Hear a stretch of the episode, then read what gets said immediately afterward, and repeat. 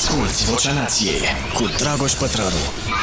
Bun venit uh, la Vocea Nației, ediția cu numărul 123, 123. Ce urmează după capitalism?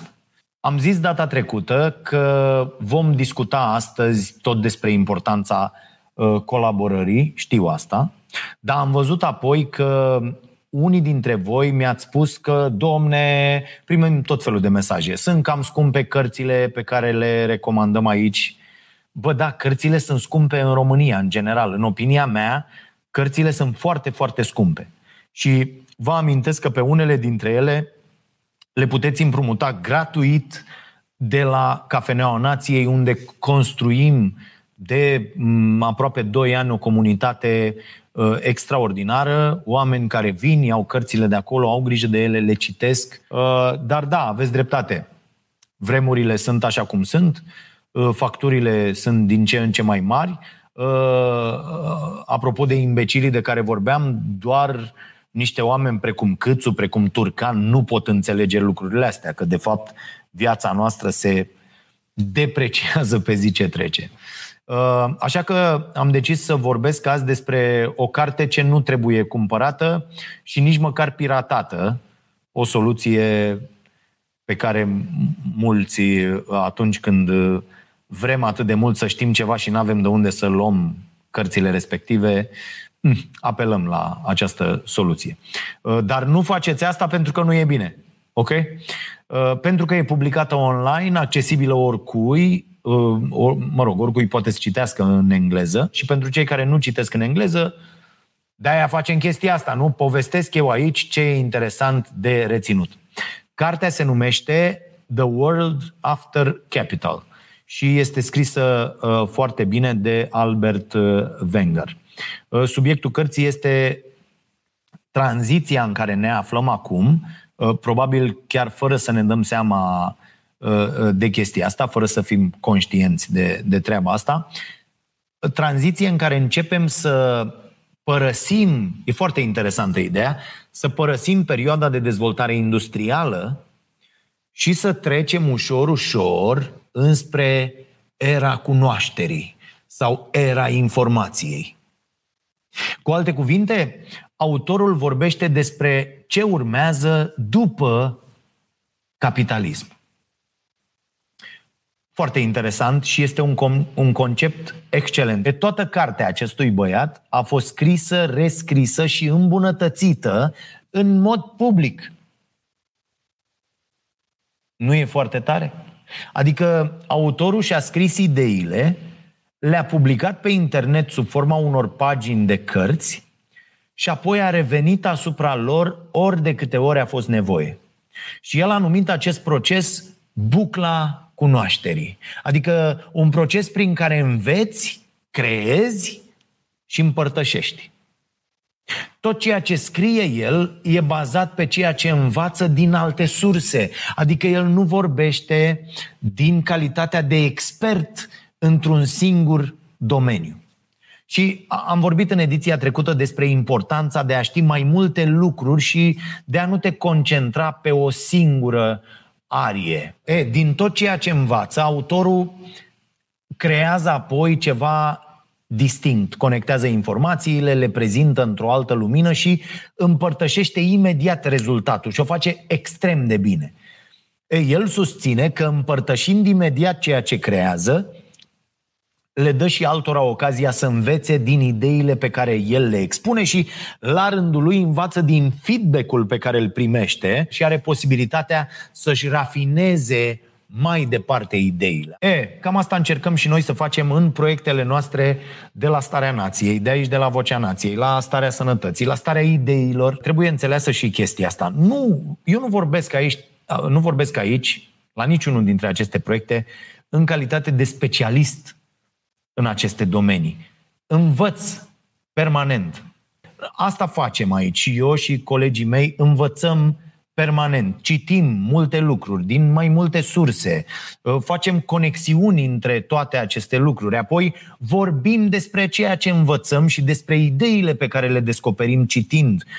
Cu unele suntem de acord apoi în continuare și le luăm cu noi și le păstrăm, cu altele nu. Uh, uh, voi ne spuneți ce părere aveți despre lucrurile despre care vorbim noi și uite așa, învățăm unii de la alții, formăm o buclă a cunoașterii pe care ar fi bine să o aveți și în familiile voastre și cu, nu știu, cu prietenii, cunoscuții voștri. Și mi se pare un proces foarte fain și foarte, foarte util. Și până la urmă despre asta e vorba. Nu poți crește un om dacă n-ai un spațiu sigur în care să uh, uh, uh, uh,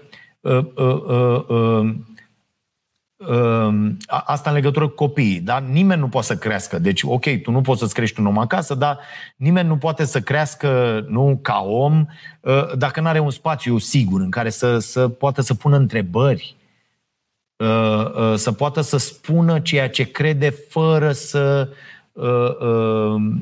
aibă vreo teamă de răspunsul primit. Și eu sper că asta încercăm noi să construim aici și că oamenii ne înțeleg foarte bine. Faptul că voi ne trimiteți idei sau întrebări la finalul fiecărui material sau că ne scrieți pe mail e un proces din această buclă a cunoașterii și eu sunt foarte recunoscător pentru asta. Ne ajută și pe noi, vă ajută și pe voi, sper, și vă mulțumesc foarte mult. Revenind, băiatul care a scris cartea asta uh, este, uh, uh, este și investitor povestește în introducerea cărții că e deseori întrebat în această calitate de investitor, domne, care este the next big thing, da? următorul lucru uh, mare care o să producă uh, deranj. Uh, și uh, tot încearcă să răspundă la această întrebare. Domne, ce produs o să mai apară și o să schimbe lumea și o să... Uh, oamenii vor să știe în ce să investească, ce să urmărească, ce se întâmplă în lumea roboților, în lumea realității virtuale și uh, tipul ăsta crede că trendurile în zona de tehnologie vin și pleacă așa ca orice altceva și că e, e plictisitor uh, să le răspundă oamenilor cu ceea ce vor ei să audă. Așa că, în schimb, le spune, a, nu se întâmplă cine știe ce, doar sfârșitul erei industriale. Esența acestei cărți, pe care, repet, o puteți citi în limba engleză uh, gratuit, este tranziția dinspre perioada de dezvoltare industrială, vă spuneam, în, înspre o era informației, a cunoașterii. Iar această nouă eră e marcată de felul în care alocăm atenție, atenția. Da? Felul în care alocăm atenția, nu felul în care alocăm capital. Un exemplu pe care îl dă autorul, ca să înțelegem care e ideea cu alocarea de atenție, este criza climatică. Dezastrele climatice pe care le observăm astăzi sunt un rezultat al eșecului alocării de atenție.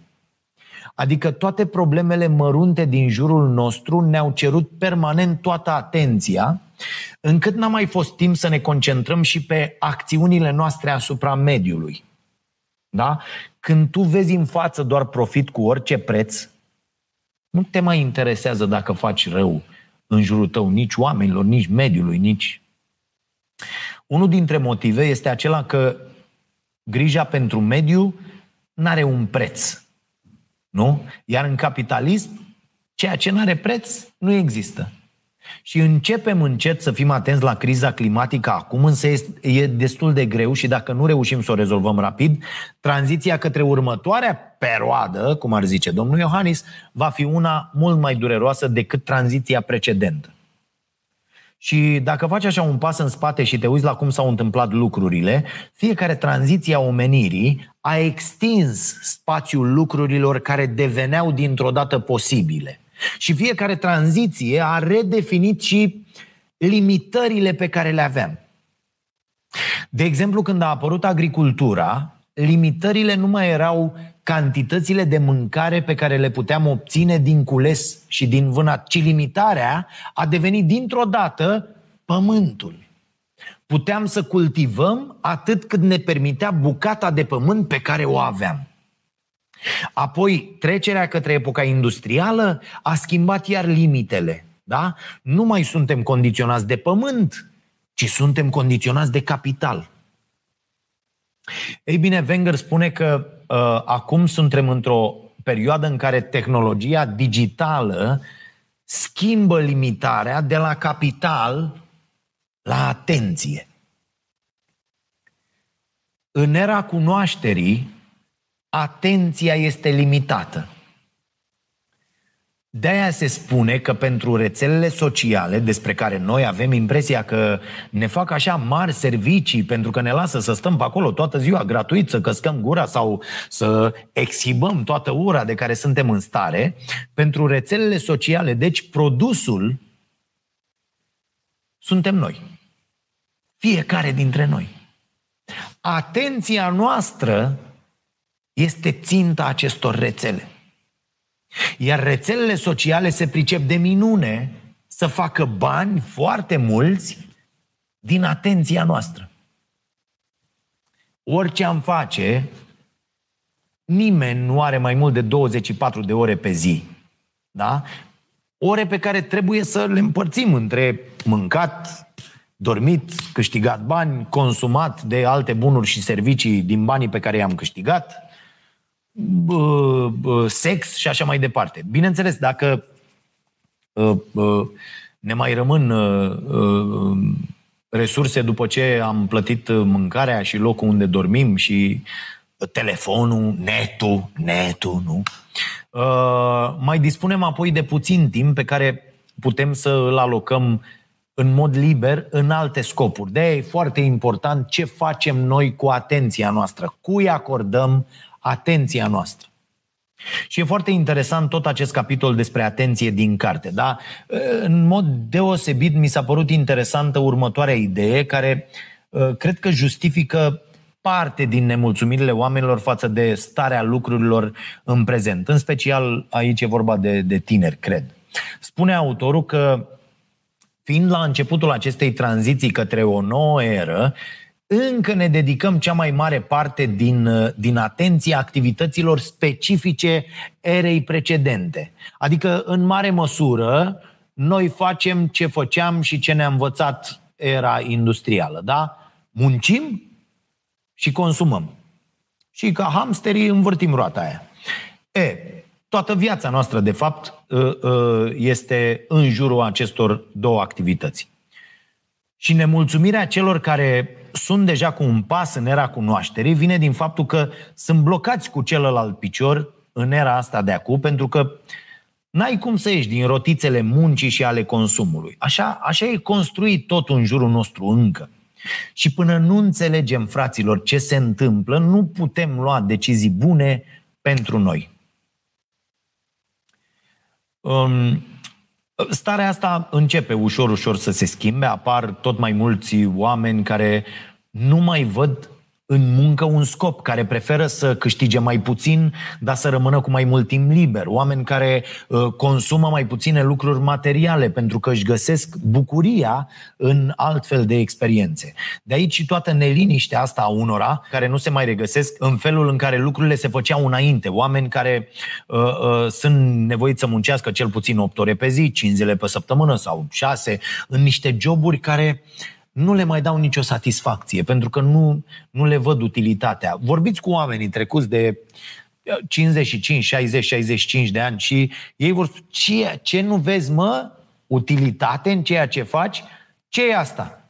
Du-te, bă, la muncă! Știi, nu trebuie să-ți placă. E muncă, dă-o dreacă. Oameni care nu mai găsesc bucuria în acumularea de bani și în consumul de bunuri, dar care, dar care sforțați cumva să trăiască după aceste reguli, în timp ce mintea lor e deja în era următoare.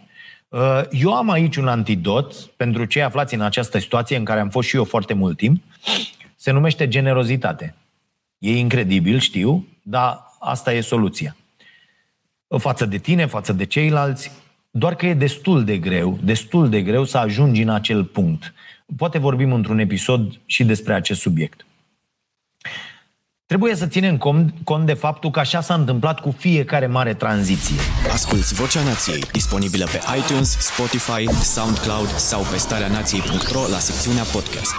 Ne-a forțat cumva fiecare tranziție să, să ne găsim noi moduri de a face lucrurile și noi scopuri în viață.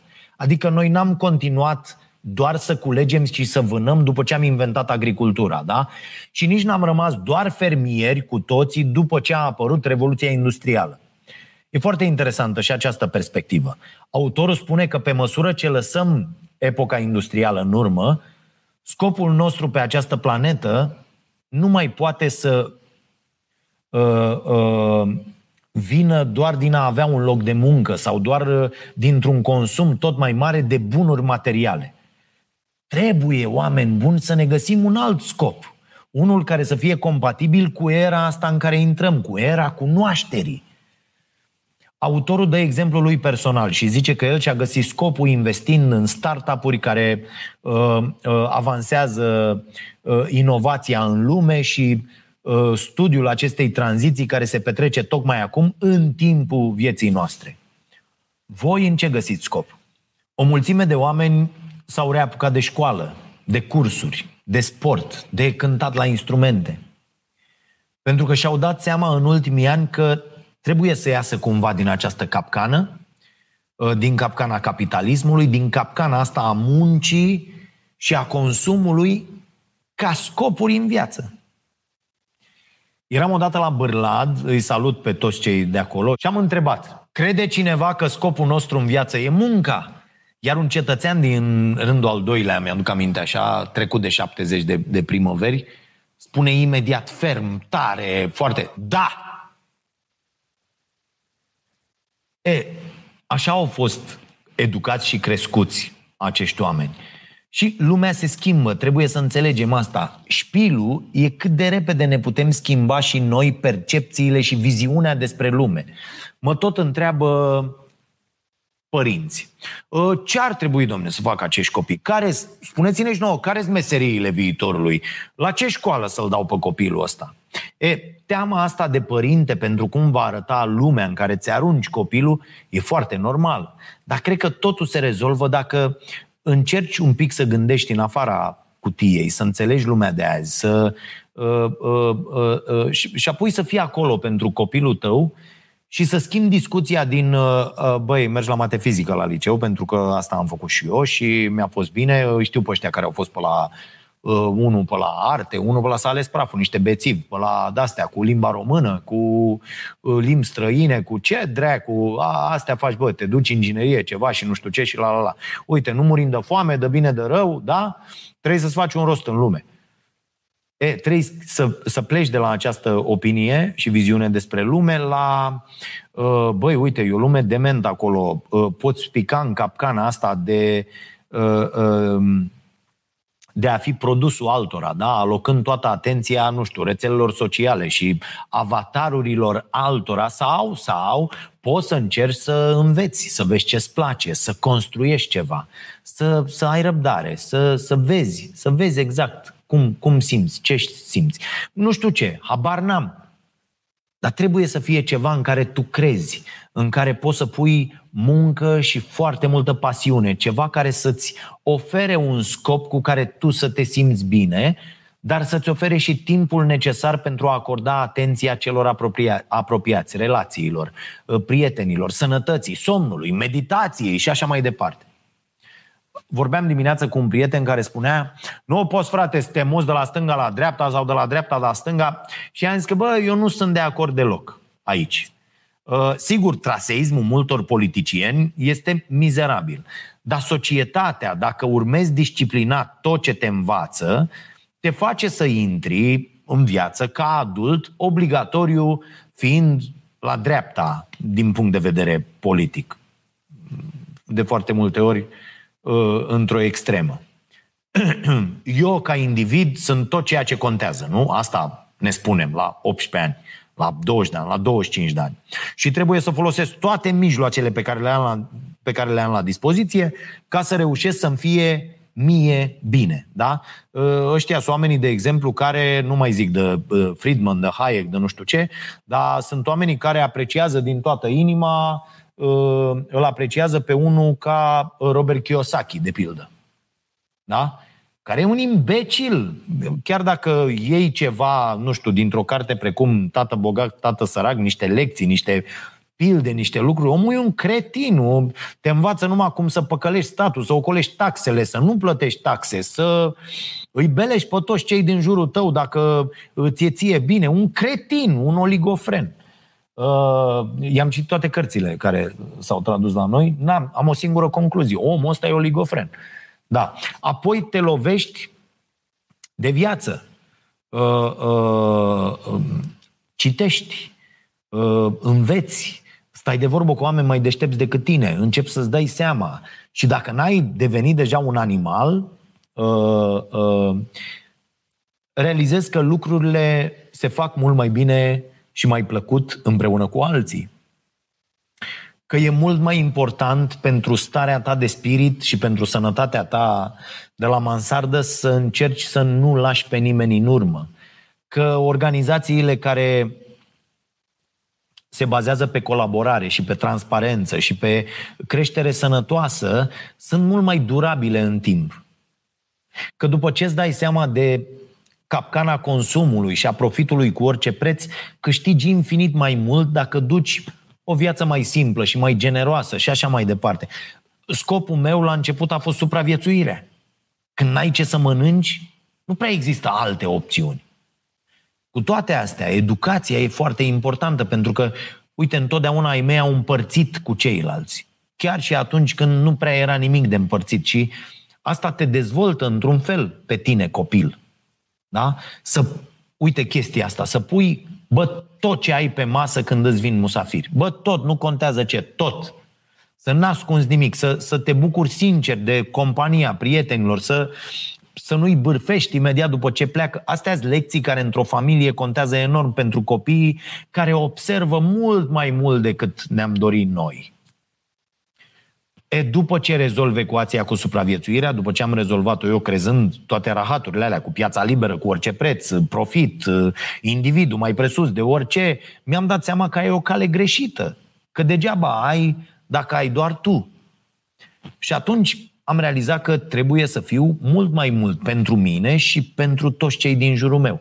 Și m-am reapucat de studiu, de sport, mi-am fixat un traseu care să mă ducă la o bună stare de sănătate și am muncit cum am priceput eu mai bine în folosul la cât mai mulți oameni.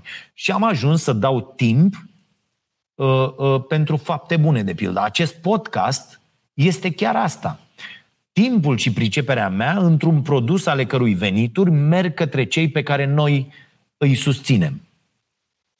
Mă rog, asta cu treptele, ce ziceam mai devreme, așa văd eu lucrurile, că am urcat, că am evoluat. Dacă stai de vorbă cu un actiad ăsta după profit, cu orice preț, de exemplu, dacă stai de vorbă cu Câțu, pentru care țara e o firmă, da? Ă, sau cu un idiot ăsta care face bani exploatându-i pe alții doar pentru că poate, atunci s-ar putea ca pe scara lor de valori eu să fi coborât la subsol. Care e scopul meu acum, de pildă? Nu știu, să pot gestiona cât mai bine cea mai importantă resursă, timpul, astfel încât să acord atenție lucrurilor care sunt foarte importante pentru mine.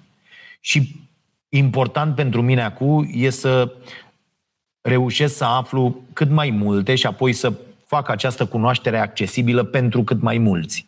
Autorul acestei cărți schițează un plan pentru această tranziție către era cunoașterii, cea în care depășim limitele capitalismului. Și structurează acest plan foarte interesant în trei părți. Libertate economică e obligatorie, libertate informațională și libertate psihologică. Și nu mai e deloc o surpriză că metoda pe care o propune pentru a ajunge la libertate economică este un venit de bază necondițional, un UBI, da? Universal Basic Income. Uh, vi recomand aici pe Jason Hickel uh, cu cărțile lui. Uh, de asemenea, uh, vi recomand pe Bregman cu Utopie pentru realiști. Sunt foarte mulți autori, da?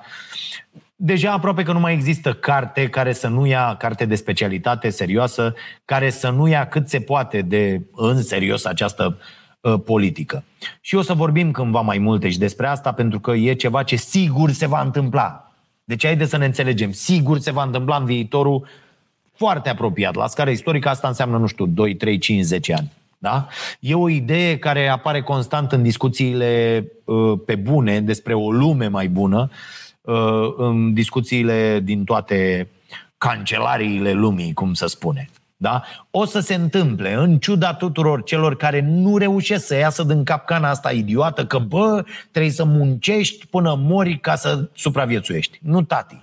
Punem mașinile la muncă, pentru că de-aia ne duce aici motorașul de la mansardă să muncească mașinile, iar noi ce ar fi să ne ocupăm? Să trăim, să ne bucurăm de viață, responsabil, desigur, cu reguli, desigur, dar fără să mai fim sclavi. În secțiunea despre libertate psihologică, autorul vorbește despre faptul că trebuie să ne eliberăm cumva de dorințe. Și asta e o chestie foarte, foarte importantă. Da? Să ne amintim că nevoile și dorințele sunt lucruri diferite și să învățăm cum funcționează creierul nostru.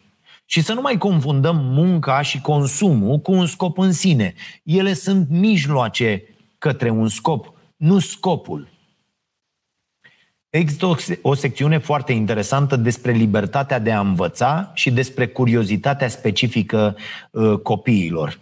Da? Uh, curiozitate care e pierdută apoi pe măsură ce nu mai avem timp să explorăm lucruri.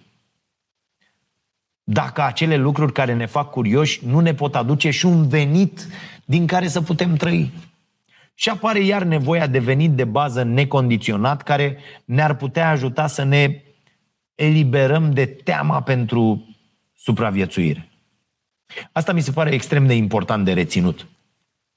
Nu putem vorbi serios despre era cunoașterii, despre libertatea de a te informa sau despre libertate psihologică până când nu are toată lumea siguranța supraviețuirii. De asta primul capitol din tranziție este despre libertate economică. Asta, asta e fundația. Nimic nu se poate construi, ce vă spuneam, că eu la început am vrut doar să supraviețuiesc și asta mi-a ocupat tot timpul. Nimic nu se poate construi până nu avem cu toții această fundație. Și uite, puteți și voi să verificați dacă aveți libertate economică punându-vă următoarele întrebări care sunt redate și în carte.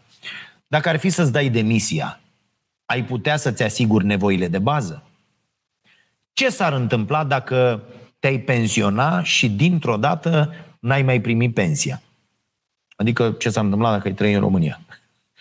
Uh, dacă te întreține o parteneră sau un partener, uh, ți-ai putea permite mâncare, casă și haine dacă vă despărțiți sau dacă partenera sau partenerul pățește ceva? Uh, dacă nu-ți mai poți îndeplini nevoile de bază în oricare din aceste situații, atunci răspunsul este nu. Nu ai libertate economică. Așa că deciziile tale cu privire la cât muncești, cui să vinzi timpul tău, ă, dacă să rămâi sau nu într-o relație sau unde să locuiești, toate acestea nu sunt decizii libere. Că mai auzi pe unii judecând femeile care sunt bătute de, de tot felul de animale și, și nu pleacă și auzi pe ea, dar de ce nu pleci, dragă? Pentru că n-are unde. Uh, recomandări, cartea despre care am vorbit e extrem de bine scrisă uh, uh, și încărcată la fiecare frază de informații foarte utile. Vă lăsăm la materialul ăsta link-ul unde o puteți găsi. V-am spus, se numește The World After Capital. Uh, aveți uh, un site, uh, e chiar titlul cărții, .org. Toată cartea a fost scrisă cu scopul acesta de a fi citită online gratuit. Citiți-o dacă puteți în limba engleză, dacă preferați să mă auziți pe mine vorbind, Uh, mă gândesc chiar că am putea face o serie de podcasturi despre subiectele din carte, pentru că sunt foarte, foarte multe de reținut de acolo, așa că puteți să ne scrieți dacă vreți să facem asta. Oricum, o să mai facem cel puțin un episod despre acțiunile specifice pe care autorul le propune celor ce vor să facă parte din schimbare. Uh, despre capitalismul uman vorbește și Andrew Young în cartea uh, The War on Normal People, Uh, băiatul ăsta a candidat la alegerile prezidențiale din Statele Unite cu ideea unui venit de bază necondiționat, pe care a prezentat-o ca pe o măsură astfel, uh, dintr-un astfel de, de sistem economic care s-ar numi capitalism uman.